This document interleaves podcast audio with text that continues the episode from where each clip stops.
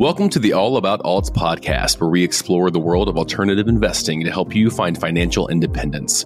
Join our host, NuView Trust's president, Jason DeBono, as he covers a variety of topics with different guest speakers to discuss tax and alternative investing strategies.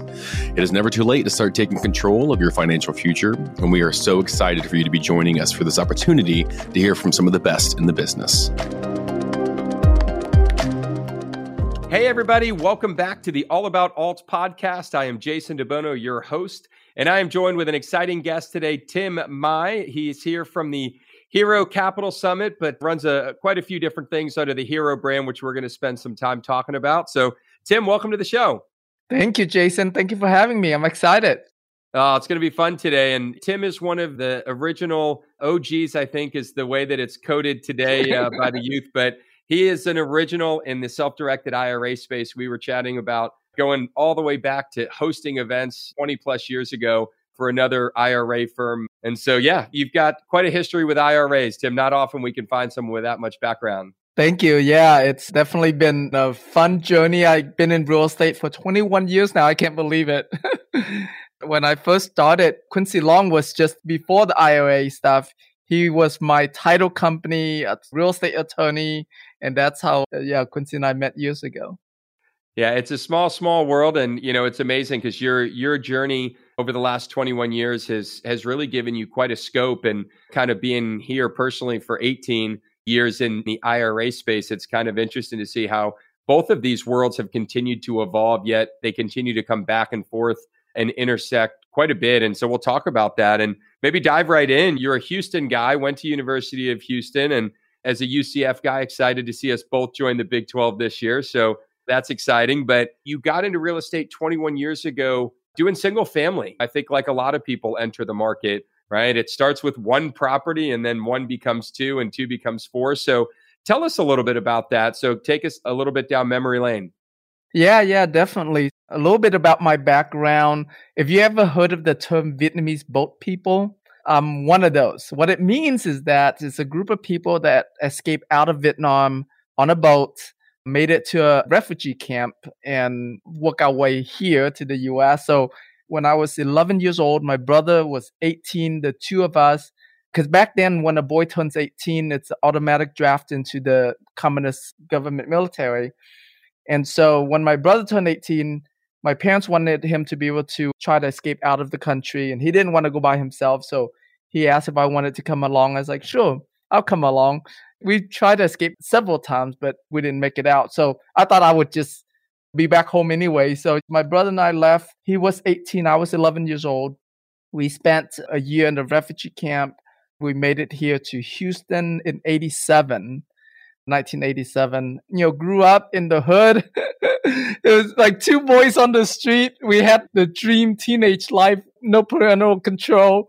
We could do whatever the heck we wanted to do, but we did a lot of stupid stuff. Fortunately, I was able to get out of that environment and yeah, was able to finish school. And during college, I got recruited by an IT company up in Dallas. And so I moved to Dallas to work for them for a couple of years. And then eh, that was during the dot com boom. And then the dot com bust came along and we got laid off. And so I was forced to figure out what's next. I went to the bookstore and my very first book I read was Rich Dad Poor Dad. And that introduced me to real estate. So I moved back to Houston, got started in real estate investing. And like I share, Quincy was one of the first people I met in the industry I started out doing fix and flips. So my very first deal, Quincy was the one that closed the deal. I still have a copy of the check from when I sold the deal too, and it came from his old title company. So I did that and then did between flips and buy and hold.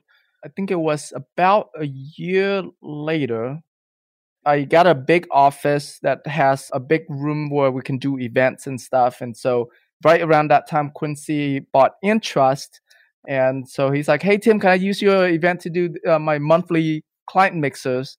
So for the first year or so of his interest, it was all done at my office, and I've gotten to number one get my own IRA Roth IRA account, and also work with a lot of IRA Roth IRA account holders throughout the years. We've done a, all kinds of deals through through our IRAs.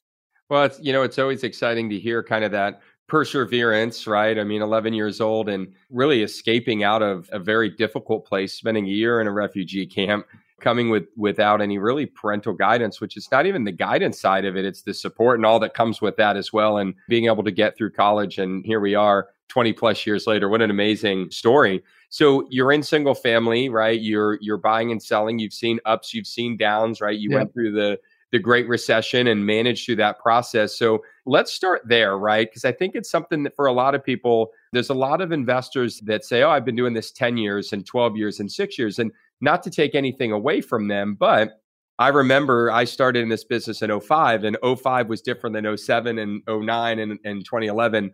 Not many people have seen a really big fall and we're starting to yep. see, and I won't suggest it, it is a big fall or is not a big fall. I think that story is continuing to be written, but we're in a cycle, right? Real estate and, and all asset classes are in different phases, but there's a cycle for sure. Rising interest rates, demand, all of these things are playing into it.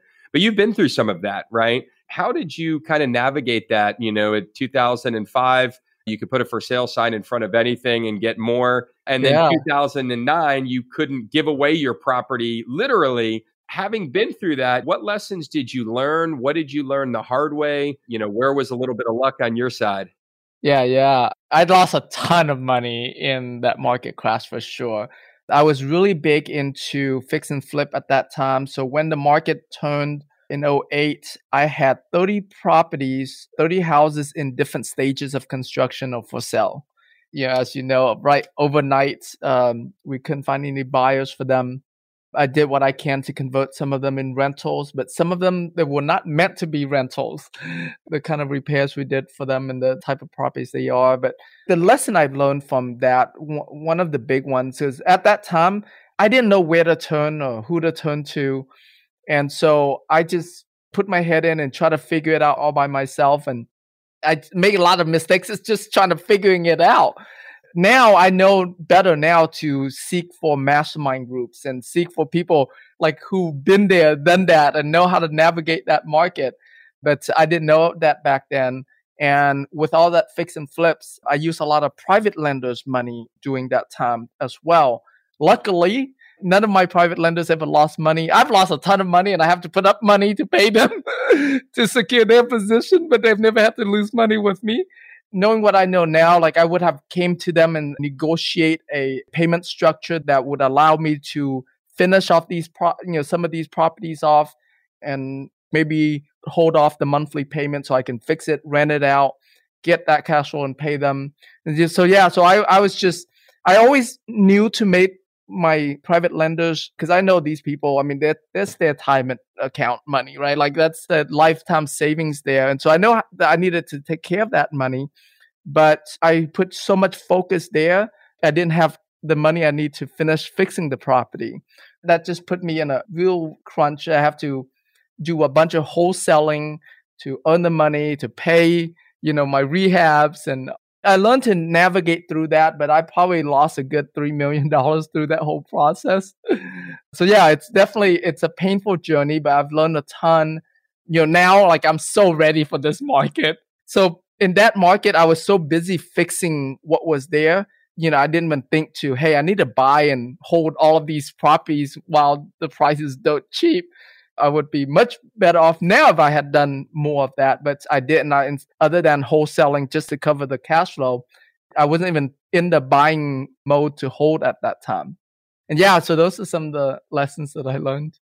There's a couple things I just want to highlight for our listeners, you know, and kind of having been through that process as well. And, you know, I was just out of college in 05. And so I really wasn't heavy into real estate at the time. And so it was created. So for me, I wasn't looking in at the market in seven, eight, nine on how to fix it. I was looking at opportunity. Right. And so I want to highlight lesson one is even if you find yourself with assets that lose value, number one, don't be scared or despondent. Losing money is part of investing. And if you only have winners, you're not aggressive enough, right? You're going to have some deals that go south. And if you're concerned about the market going and you sit on the sideline too long, right, you're going to miss a lot of upside, even though you may catch a little of the downside. So, in that lesson one is always look for opportunity, no matter where you sit in the spectrum. And then on top of that is don't be scared, be smart, be deliberate. But that's certainly opportunity is always knocking in every single cycle up or down.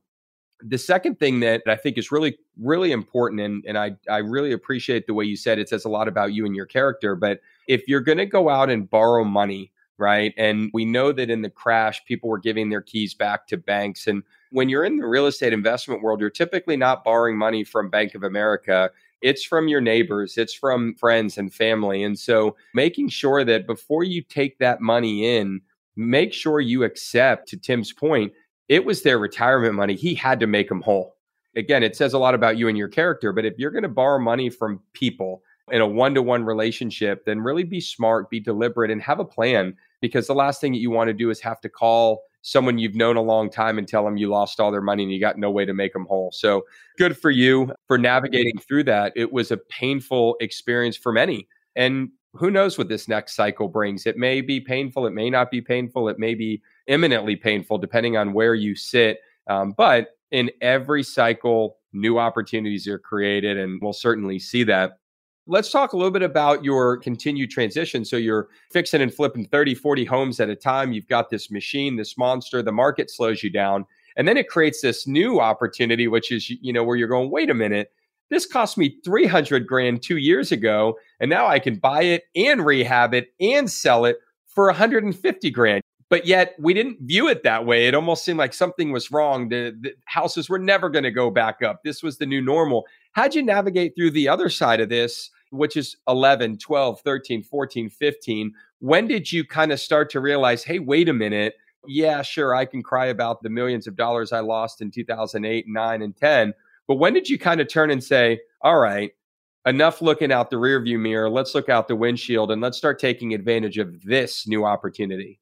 Right. Yeah, for sure. I mean, it took me a few years to kind of dig myself out of the whole thing. But what it did for me was it had me run a strong wholesaling operation to have that cash flow. When the market started to turn again in 2011, especially here in Houston, yeah, I just started to ramp up the volume even more and start to buy more and then held some as well. But yeah, I would say 8 9 10 and some of 11 even it was all like dealing with the issues i had in 2008 yeah 2012 was when i was able to take a breather and really focus in and ramp that up even more and then even got into other types of properties especially in land as well because now people are starting to buy and fix but builders also came back. So i did uh, land deals and flip land deals to builders also and then, you know, you continued that journey and then you started getting in on the private lending side. But then you took the next transition, right, which is into the commercial side of the world, multifamily, and you got on the other end of that, which is on the fund sponsorship side, capital raising. What caused you to want to make that leap? And then ultimately, how did you make that leap? Yeah. So, on the private lending part of it, so what happened was here, I've been working with private lenders for a while when I was able to recover the whole 2012 market on I had a lot of people that came to me and says, "Hey Tim, I want to learn how to do what you do with the fix and flip stuff." So I was teaching it and I was private lending to them, and then you know it got to where it's like, okay, I don't have enough money to lend to them, so I, you know, some of my private lenders that was lending to me, I was like, "Hey, here are some of the people I've already vetted you want to lend to them. So I started also doing brokering of private uh, money as well. It wasn't until last year that I got into this commercial real estate space. And it's an interesting journey how that came about. But I met a guy who's now a, a good friend of mine, Javier Hinojo. We were talking and he said, Tim, these days, each deal that I do add a million dollars to my net worth. I was like, what? My fix and flip doesn't make anywhere that that amount per deal, right? So that got my ear open to this whole multifamily commercial space, and that's what he was doing. Is he was doing multifamily syndications, and then at that time, my son was turning 16. His daughter was turning 16. One of my mentors that I started with when I first started real estate, Robert Allen, I met him. I came up with the idea of, hey, how about the three of us come together and create a program called the Teen Millionaire Challenge, where we teach young people, teens ages 16 to 19 years old, real estate investing, entrepreneurship. And the goal is that they amass at least a million dollars in net worth by the time they turn 20. So, yeah, so the three of us started that. And then uh, Javier was the one that was the main instructor to teach them syndications. And through that process, I get to watch these young people. Like, so in that program, it was a year long program. That group of teens, there was 19 of them, they must have made offers on, they underwritten and made offers on over $2 billion worth of real estate. Yeah. And so through that process, it made me a believer. It's like, man, if these kids can do it, like I can do it. That's how I got started in this syndication space. Because for the longest time, I used to think as much deals as, I've done and as much experience I have in the single family home space, I still always had this limiting beliefs that these apartment deals, these commercial deals, they're just too big, they're too complicated, too many moving parts. I was comfortable with my single family homes and land stuff. That limiting belief stopped me from going over here onto the syndication side. Through that program, it opened up my eyes and my mind, especially. So, yeah, so I got started in the syndication space a little bit over a year ago. And now I'm also, I have a debt fund. We loan money to land flippers. And then I'm launching a multifamily fund that will invest specifically on multifamily. You never seem to amaze me, Tim, with all of the things that you've got cooking. I love the story of the teens and really helping them build wealth. What an amazing thing to be doing. And it does. It just reminds us all that real estate investing, while it's very hard to master, has no barrier to entry. All the reasons you think you can't enter that space really are just made up or artificial. If if a 16 year old with truly limited resources right knowledge money experience the only thing they have is probably time and energy that we don't have.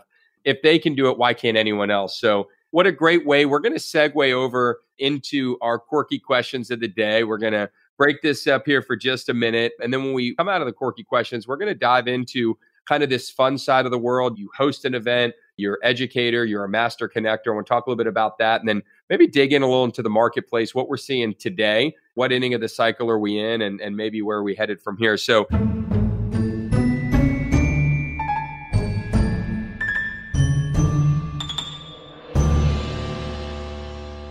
right, Tim, you ready? Quirky questions of the day. Thank you guys for putting in your submissions for questions. Always one of my favorites. I'm going top envelope today. If you do have quirky questions, make sure you get those submitted to Maggy with a Y at nuviewtrust.com with a U. Tim, you ready? Yep. All right. Question one If you could design a time travel machine, when and where would you go and why? Ha! Wow. I would go back to my beginning of my real estate career and skip the whole single family thing and go straight into commercial. I so wish I have done that. I mean, that was 2002. Amazing time to have done that. And so, yes, I would have exponentially built my wealth and not just for me, but I'm doing that now with my kids. But if I had been there, my kids would have grown up in that whole commercial space. They would have been used to looking at big deals and used to the big numbers and all of that good stuff. All right, I like it. Back to the beginning and not getting out of real estate, just going straight for the big deals from the get go. Yep. I like it. All right. Number two, if you could create a new flavor of pizza, what toppings would you choose? New flavor of pizza. Huh. Definitely it has to be a shrimp pizza. okay. I like shrimp. I don't think they have shrimp pizza right now, right? So that's a new flavor ish, I guess. I think it is. I, I uh, I've seen it a couple of places, but it's a very rare thing to find. So shrimp pizza, Tim. Maybe that's your next idea. All right, last one. What is your favorite ice cream flavor? Huh. I'd love to go places where I can taste a bunch of different flavors. I don't, so I get a little bit of everything. I don't have attachment to one. However, mango is my favorite fruit. So I love everything mangoes. How but the ch- the tricky part about mangoes is my wife is allergic to it. So if I eat it, I can't kiss her for that day. I have to brush my teeth. I have to do. I have to like let it sit for the next day. So that's the other part to it. But I guess if I have to pick one flavor, it would be mangoes. All right. Well, so mango has a couple different things. It's it's not just the flavor; it's also an element of risk that it mm-hmm. brings. So it's easy to know if you and your wife have had a fight in the morning because that's when you're eating all the mango ice cream. Good to know, Tim. I always love ice cream discussions, one of my favorite things. And I am a no fruit in my ice cream guy. So, you know, I find you're you're either on one side of the coin or the other. So sounds like you're not only good with fruit, but you're going mango. yes. Tropical all the way. thank you for participating in the quirky questions of the day. And thank you to the listeners that keep submitting those. I always enjoy it. You never know what you're going to get and you never know what you're going to hear. So let's get back to where we left off. We were, you know, kind of talking about Tim's journey and how he, you know, started in real estate and kind of worked his way up and most recently has made the transition into the commercial side and bigger deals, bigger numbers, but significantly bigger opportunity. One of the things that I didn't mention at the beginning when we talked a little bit about Tim is Tim's not just a long-time investor that knows a lot of people, seen a lot of deals, very well connected, but Tim's also the master connector. He's always hosting events, whether it be on over the, the last 20 years on the real estate side uh, for individual investors or single family investments. But now you've got the Hero Capital Summit that you host. You've got your second annual coming up here in the middle of September. So at a high level, what is that the the Capital Summit? Why did you start something like that and what is the goal of putting on an event like that? Yeah, so coming into this space, you know, there's a lot of different roles I can choose to play, whether it's, you know, being an operator, being an asset manager, being a capital raiser. I looked at, okay, what would play the best to my strength and my, my skill sets and you know, as you mentioned, I'm very well connected because I've been in the industry for so long and I've done a lot of things in this industry. And so coming into this industry, I decided that I want to focus in on the capital raising aspect of the business. What that means is that, you know, I have these funds where we raise money for our funds and then our fund invests into these different deals. And we, you know, because I'm well connected, I know who's the top players are. I know who the ones that are doing well, who's not. And so I can best direct the money to the good operators that I would invest my own money in. So I wanted to learn as fast as I can about capital raising from the top syndicators and fund managers in our industry. And so I started a community, a Facebook group on capital raising and a weekly virtual meetup on capital raising where I interview guys that have raised at least $50 million or more. And so this live event is an extension of that whole community of syndicators, fund managers coming to this in person event to network, to get to know each other. So that way we can fund each other's deals, invest in each other's deals, know who the good operators are, who are the ones in trouble. So we mastermind on those kind of things. So that way we always have a good pulse in the marketplace.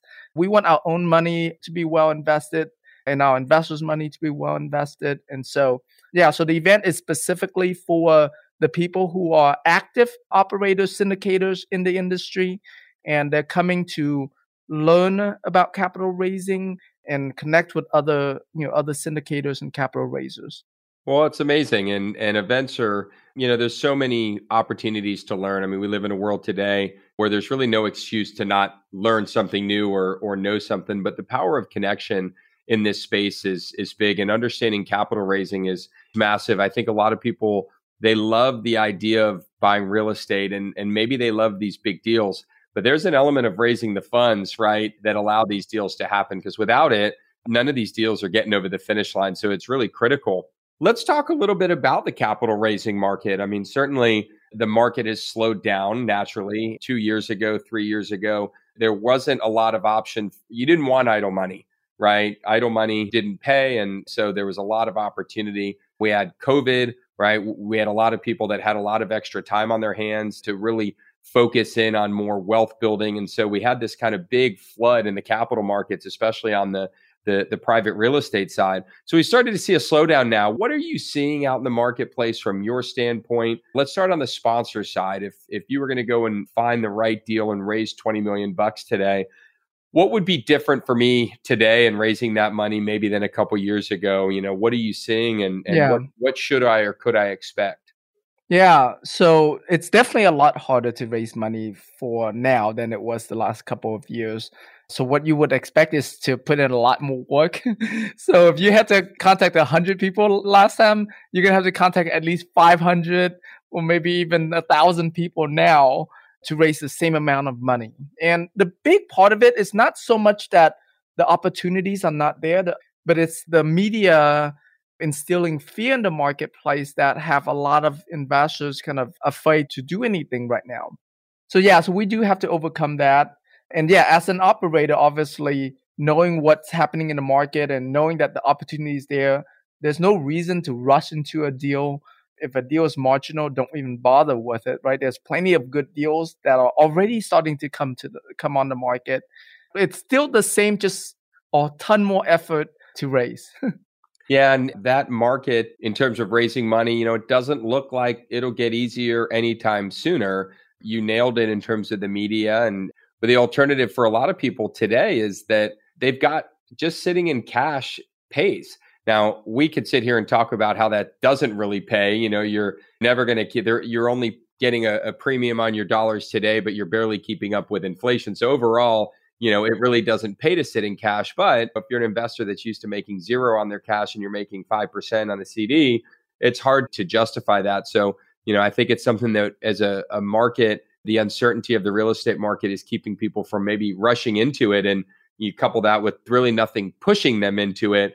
I don't think we'll see much of a change there. But I, I love, Tim, that you brought up, you're already starting to see some good deals, right?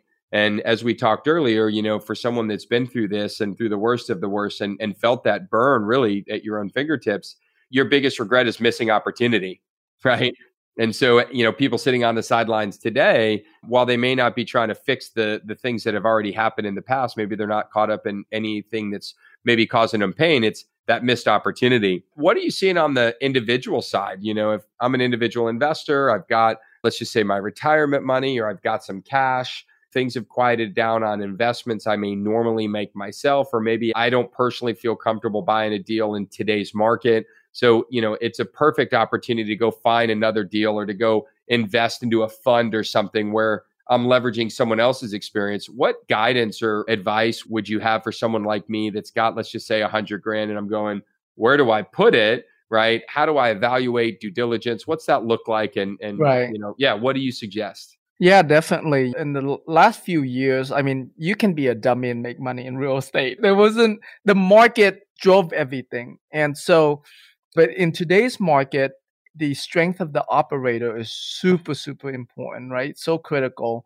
They're the CEO and the COO to get that investment to perform. And so, so ideally, you find someone like myself that been through the last market crash, know how to navigate through that, but even if they haven't been through the last market crash, making sure that they invested in you know at least a few years i say at least three years and you know have been through because right now you have insurance costs has rise up significantly you have property taxes rise up significantly so like an operator that have deals went full cycle they've been through some of these changes in the marketplace so they know how to navigate through that and that they have experience in managing a similar asset. So, you know, when it comes to like, and I'm, I'm just going to speak from my personal experience of what I look for my own investment.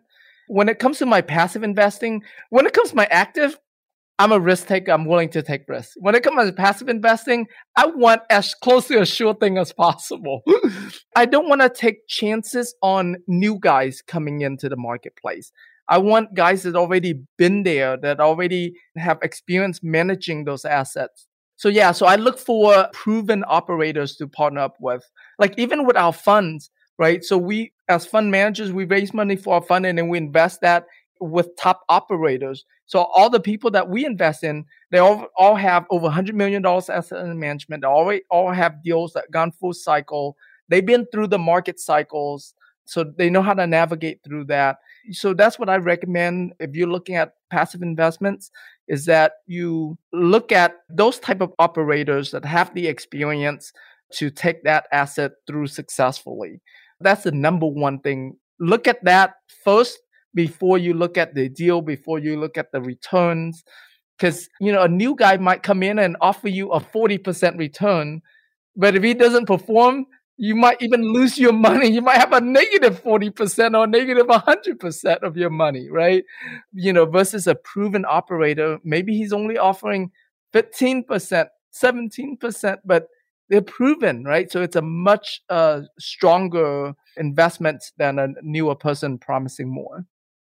Well, uh, you know, it reminds me of my two favorite Warren Buffett quotes, right? One is return of principal is always better than return on principal. And yep. I can't tell you how many times looking at a deal, it's the ultimate risk mitigator because once you realize that, yeah, the 40% return sounds great, but when you step back and go, how likely if will this go bad or is it likely it can, you realize, yeah, the higher the return, the more likely the negative return is. And so I, I love that one. And then the second one is you don't know who's swimming naked until the tide goes out. Yep. And we've been in in a market, and you know, you pointed it out perfectly. So is that everybody's made money in real estate when times are great. We just kind of assume that it's like a light switch, right? You either make money or you don't in real estate. And the reality is, people make money in real estate all the time in every cycle. But what you have is you have a lot of people that that only made money without really understanding the fundamental investment philosophy. And those are the ones that, when you look at their track record, probably aren't going to have enough on paper to justify. And in today's market, I think your advice is so prudent, Tim, is like, hey, let's not penalize someone for being new in the market. Everybody has to get their start somewhere. But today's not the day for me to be yep. investing in someone's first deal. Or if it is, then it, I know that it's a riskier investment, but I got to at least know that. So I really subscribe to that same philosophy. I think there's deals to be had. I think if you're not looking at deals today, you're missing opportunity, but it's got to be the right deal. Yeah. And one additional thing I want to add. So for myself personally, I actually do background checks on people I invest with. If I have their permission, great. If not, I do background checks on them anyways. you know, because because these days, you know, as long as you have a name, it's easier to do background checks. But yeah, recently I was looking at a investment opportunity, and after I do the background check, I was like, uh, not as clean as I, not bad, but not as clean as I I want it to be. So so I pass up on it. So yeah, you know, that's one that not a lot of people, especially LPs, right? Passive investors, a lot of LPs do not do that background checks. For us, for our fund, we do background checks on all of the operators that we invest in. That's just part of our procedures because, yeah, you never know what comes up. Well, due diligence is critical. And when you're going to trust your money in the hands of somebody else and you're going to relinquish that control, you reserve the right to have as many points of confidence as you need to move forward. So I appreciate you kind of pointing that out because it's something that you know a lot of a lot of lp investors don't ask nearly enough questions. They just don't and what's the right amount of questions? I don't know right? But i know it's not one or two right? It's something that uh, yeah i think we collectively encourage anyone that's considering any investment do your due diligence ask. You know i'm reminded of a time many years ago we had someone that called in and our ceo actually was talking to her and she had said you know this investment and i want to put all my money in it you know and we're not advisors. We don't, we're a self directed custodian. You know, he just had asked her, Hey, when you say all your money, she just knew so little. Like, I don't really know this. I don't really know that. And he just, you know, said, Hey, listen, we're here, happy to help. But one thing we always encourage is that you go and do some due diligence. It's really important. You know, we're not going to do that for you, right? That's not our role. And if anyone is suggesting that we're doing the due diligence, it's probably a big red flag, right? You've got to feel comfortable. It's your money. And if you lose it, you're the one that took that risk. And sure enough, she came back and said, Hey, I did some due diligence and thank you because I really realized that it's not a deal I should have been in or want to do. And sure enough, it wasn't some months later that they were on the front page of the newspaper for defrauding people out of their mm. money. And so, oh, you know, we we're not here to recommend, endorse, or approve investments no matter what. And I think sometimes people think that, hey, if NuView holds this investment, it's got to be good because if Schwab holds it, it's good, right? And so I think it's critical. Due diligence is probably the most underused tool. And we live in a world today where due diligence is at our fingertips. I mean, heck, how much research can you do on a person in 30 seconds on your phone? I could probably tell you where you went to school, where you grew up, if you've ever been in trouble, do you have kids or no kids? How many places have you moved? Have you ever written a review? You know, it's all there we can't underscore that enough. Where do you think, let's kind of, you know, wrap things up, Tim, and, and thanks again for being here and, and sharing your wisdom and background with us. But let's maybe wrap up with a little bit of a philosophical question looking out. Where do you see us? What inning do you see us in in this cycle of the real estate market? Is there more runway ahead of us? Is there more turbulence ahead of us? Obviously, we're asking that with a clear disclaimer that nobody has a crystal ball. This exactly. Tim's opinion, but where where do you see us? Where are we? Yeah, I was just about to say that because you know I do interviews as well. You know, some of the smartest guys in the industry, and nobody really knows. And you know, some are bullish, some are not as bullish. But me personally, you know, depending on, I think it's just some asset classes that are being affected. But like, I don't see single family homes going to be affected much at all. I think there's still a huge demand. I still see because I also do land development stuff side, so I still see the major builders, DR Horton, Pulte, Lennar, like they're still aggressively building. So yeah, so I don't see that market being affected much. You know, and then on the commercial side, multifamily, I I can totally see turbulence there. You know, industrial warehouses, I don't see a turbulence there. I think that's going to be a really good market. Same thing with self storage. I think that's going to be a, a, really good market. So I think it's, you know, and even office, right? One of the things I learned about offices recently that just blew my mind away because of COVID, a lot of businesses are now, you know, working from home. So the, the, the offices have gone, that asset type has gone down quite a bit. However, it's a function of supply and demand. And so some of the more advanced syndicators, developers are now buying offices and converting them into multifamily. And so what that does is that they are taking away the supply of offices. So when the supply is going away, uh, the office occupancy is going to go back up. Now that's happening more in like downtowns of major cities. Outskirts probably not happening yet. But yeah, so things are definitely being converted and so the smart players, the smart operators will know how to take advantage of these opportunities. I mean, it's not a straight answer. It's not the whole market gonna go to nothing, but it's just certain asset types. You know? Yeah, and I, you know, I think that's a really good assessment. If you had a crystal ball, we'd probably be too scared to actually look in it. You know, we wouldn't quite want to know, but it comes back to, you know, be eyes wide open right now. There's likely still some turbulence in certain markets. We're seeing a lot of geographics play into it. You know, oh, yeah. you're in Florida, you're you're in Houston, Texas, and yep. you know, we're seeing just the influx of people alone is unbelievable. And then we got a lot of things that have to settle themselves out. I mean, you've got a big issue with insurance. We do here in Florida. I know in Texas you guys are battling it, but there's still some things that are going to have to be worked out because they're all part of the larger equation that is either single family or multifamily or commercial. So more and more to come. But Tim, love, love having you on the show. We're going to get the learn before you burn before we let you off the hook completely. We'll throw your information for the capital raising summit, the hero event, September 14th through the 16th. We'll put that into the show notes. So if you're considering raising capital or, or learning a little bit more, Tim's events are always a great resource. And Tim himself is a master connector. I'm sure if you emailed him and said you were you heard him on the show and wanted to get to the conference, he'd take some time to say hi and and maybe make some introductions while you're there. So take advantage of that opportunity and education. So Tim, as we wrap up here, we end every show with our learn before you burn. I think we talked a little bit about some of your experience already and, and some of the things you learned, but what is the lesson and experience that you got in your lifetime that really hurt, but you're glad you got it? And so, how can we help someone maybe get the lesson from that without having to go through the experience that you went through to get it? So, what's your learn before you burn, Tim? Yeah, yeah. Well, like I mentioned earlier about the market crash, and I didn't seek out for help. I was trying to figure it out myself. That's like the worst mistake ever. If you're going through something, chances are, and it doesn't matter if it's business, investing, if it's relationship, marriage. My wife and I have been together now. We're celebrating our 20th anniversary this year. no matter what challenges that you have, chances are someone has been there, done that, have gone through that. And if you just reach out to them in this market, I mean, in, in today's world, like even just a Facebook post to find out who has been there, that someone will raise their hand and says, yeah, and they're w- willing to talk you through it. And so, yes, reach out for help. Please do. If you just do that, it will help you navigate through any challenges that you might have so much easier. Don't try to do it yourself. There's no reason that you need to do that.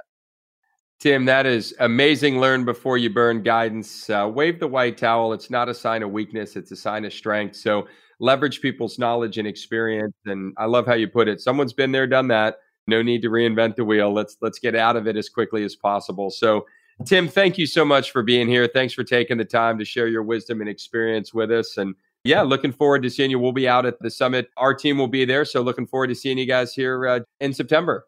Awesome. Thank you so much, Jason, for having me. And yeah, so looking forward to uh, NuView being at our event and sharing your service, your amazing service to, uh, to our audience as well. So thank you.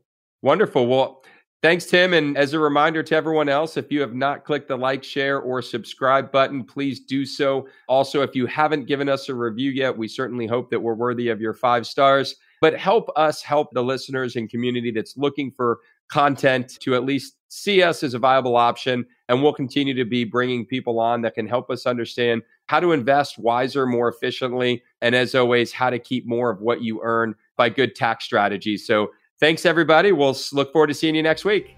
Thanks. See ya. Thank you so much for listening. We hope the information within this podcast has given you the tools that you need to find your way to financial independence.